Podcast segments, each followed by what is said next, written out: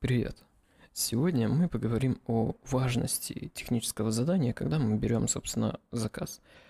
В большинстве случаев, если разбирать то, когда я сам начинал что-то выполнять, я, конечно же, брал какое-то, естественно, задание и уточнял детали. Детали именно те, которые были важны лично для меня.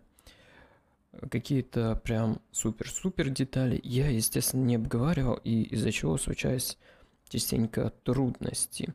Хотя, по мнению как бы клиента, это ну, такие вот банальности, которые он э, даже не озвучил, считая их важными, но считал, что я и так об этом знаю, и по каким-то причинам, собственно, собственно, просто не сообщал. Причины всегда абсолютно разные, и чтобы не возникало такой несуразицы, поскольку это приведет к очень плохим моментам, всегда нужно обговаривать детально ТЗ. Это прям первое, и сейчас, собственно, разберемся в подробностях. А чем же это грозит? Первые проблемы, с которыми мы сталкиваемся при необговорении детального ТЗ, когда у нас даже нет как таковой некого брифа, по которому мы можем пройтись и задать, собственно, все такие прям вопросы, пускай их будет там 30-40, и спросить какие-то важные моменты, и в случае чего, когда у нас будет четкое подготовленное, грубо говоря, ТЗ, а, который мы утвердили перед началом работы, то есть когда мы заказ фактически не взяли, но уже готовы его взять, мы можем в дальнейшем, если что, клиент как бы, грубо говоря, тыкнуть носом и показать, что а, данный момент не обговаривался, и поэтому данное изменение будет внесено только за отдельную плату.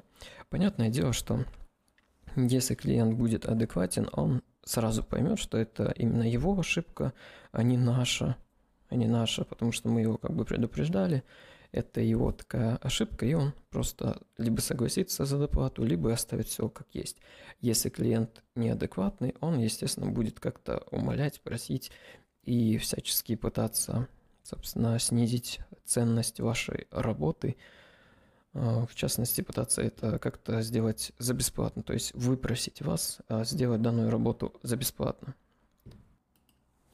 Также такой небольшой пример по тем моментам, когда я не очень детально обговорил ТЗ и, например, упустил подключение онлайн-чата, подключил, а, упустил подключение различного эквайринга – различных касс, различных дополнительных сервисов, э, пикселя, ну, Facebook пикселя, чтобы рекламу отслеживать.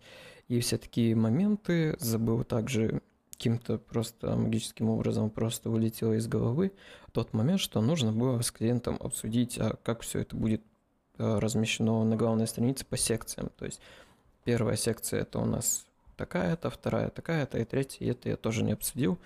Э, сложилось сложилась прям такая ситуация, что клиент просто пришел с определенной задачей, с таким не ТЗ, а самой, грубо говоря, идеей, самой егошней его целью.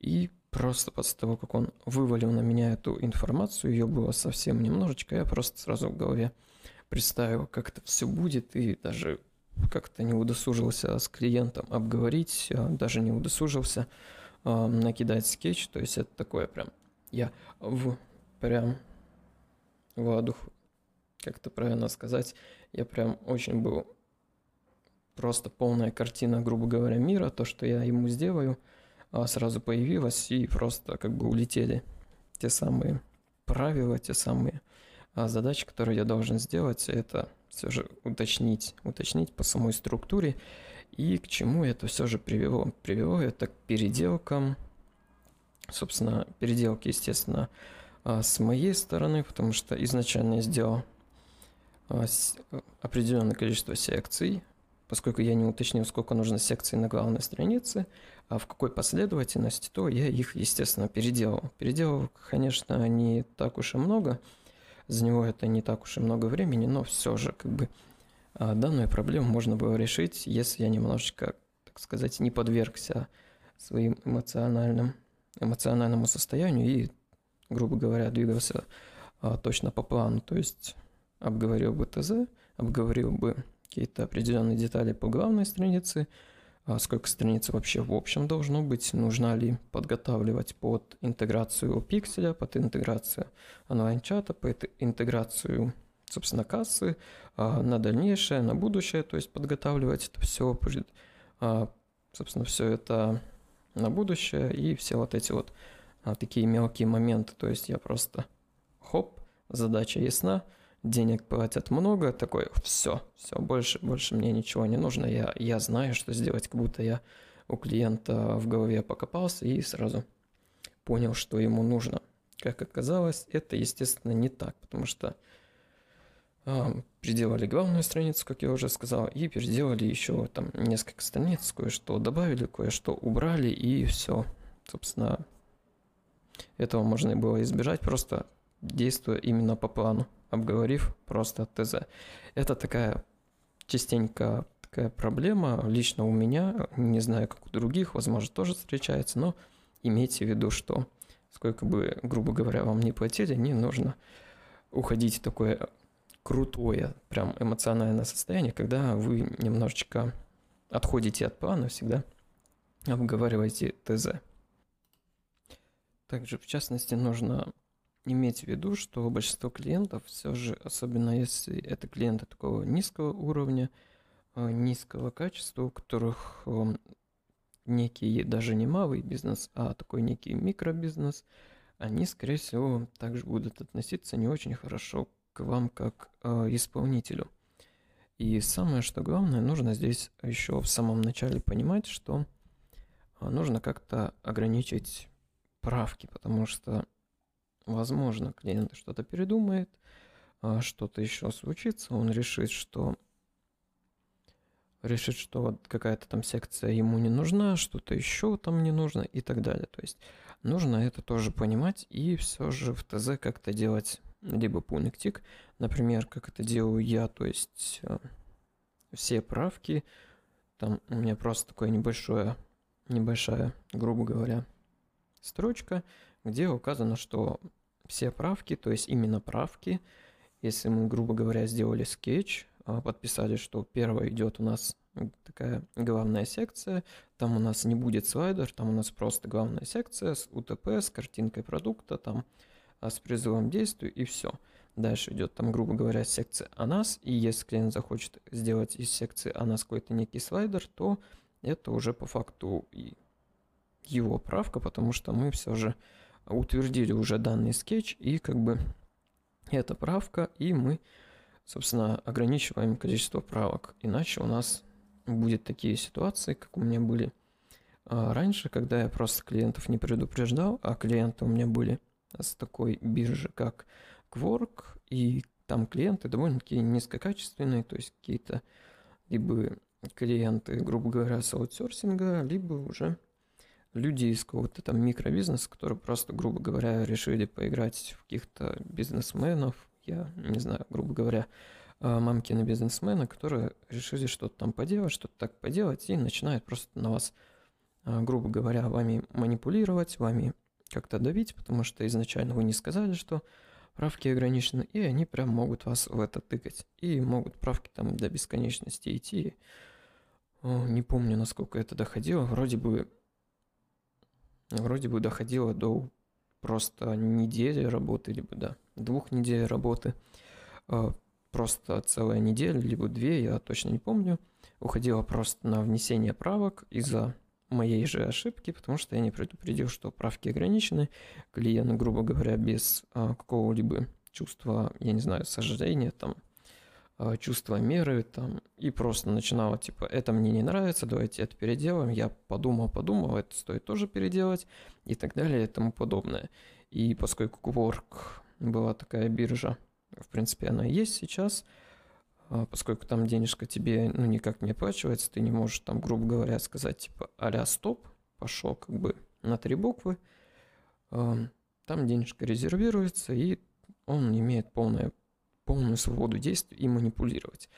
То есть ты по факту там никак не можешь сделать, потому что если, например, отправишь э, данный заказ на арбитраж, то заказ по сути-то не выполнен, то арбитражник и сервис просто возьмет его, скипнет, как бы ты потратил время, у него остался твой продукт, который по сути там две на 99% готов, и поэтому, грубо говоря, становятся такие вот рамки, где тобой очень легко манипулируют, и это, ну, сами понимаете, не особо-то и хорошо. Также есть такая некая проблема, ну, даже не то, что проблема, некий такой вопрос, а зачастую не всегда понятно, что является, грубо говоря, нашей ошибкой и нашей, собственно, недоделкой. Ну, не нашей недоделкой, а правкой, то есть правкой от клиента. И тут непонятно, а, как бы если тыкать клиента носом, что нет, это не наша ошибка, это правка, клиент тоже может это не понять и всячески доказывать, потому что, ну, он будет просто, скорее всего, не понимать, а за что он будет платить за просто вот такое вот изменение. А, типа я изначально подразумевал, что это будет вот так, вот так вот. И тоже непонятно. То есть это больше такой индивидуальный подход а, к клиенту. Ну, на примере, возьмем на примере меня, у меня это просто четко прописано. Я каждый этап просто, грубо говоря, согласовываю. То есть создается в фигме карта, грубо говоря, поэтапных моих действий, то есть, грубо говоря, да, отдельный такой экран в фигме нарисованный, и там просто прописано, что сначала мы делаем это, потом это, это, это, это, каждый этап согласовываем, то есть сначала типа рисуется скетч, например, главной страницы подписывается эта секция такая-то, такая-то, такая-то. На данной секции обсуждается, что будет. Все это, грубо говоря, записывается, утверждается. И после чего, собственно, все это делается. То есть также по цветам, также по всем, собственно, по всем таким вот более таким важным моментам, что в случае чего, если это, грубо говоря, будет наша ошибка, мы могли это, собственно, поправить быстро. Например, там форма кнопки и так далее. То есть прям супер-супер мелкие, конечно, я на примере не утверждаю, я их просто делаю на свое усмотрение. Какие-то супер-супер мелкие детали, но какие-то большие по например, порядок секций, это мы, естественно, утверждаем. Тем самым мы как бы себя уже обезопасиваем, ну, делаем свою безопасность, собственно, чтобы не было каких-то конфликтов. И если что, мы как бы это все понимаем. Понимаем и говорим, говорим клиенту, что это не наша ошибка, это уже правка, поскольку мы это все утвердили, все это с вами же обсудили и так далее. Адекватный клиент, он принципе, не будет как-то что-то вам грубить, что-то говорить, что-то пытаться доказывать, что нет, это ошибка, нет, это кто-то другой, и, в принципе, отвертеться, грубо говоря, он а, не будет, он будет это четко понимать, если что, просто будет доплачивать за ваши правки. В принципе, вот такой у нас небольшой подкастик получился. Подведем наши небольшие итоги. А, если кратко, то нужно обсуждать ТЗ. ТЗ обсуждать абсолютно детально и абсолютно каждый этап согласовывать, чтобы у нас просто не было никаких проблем, связанных с количеством правок, с их правками, и чтобы у нас просто проект не растягивался там из проекта, который рассчитывался на 7 дней, не растягиваться там на 15 дней, либо там на 20 дней, как у меня было, поэтому не стоит совершать моих таких вот довольно-таки банальных ошибок.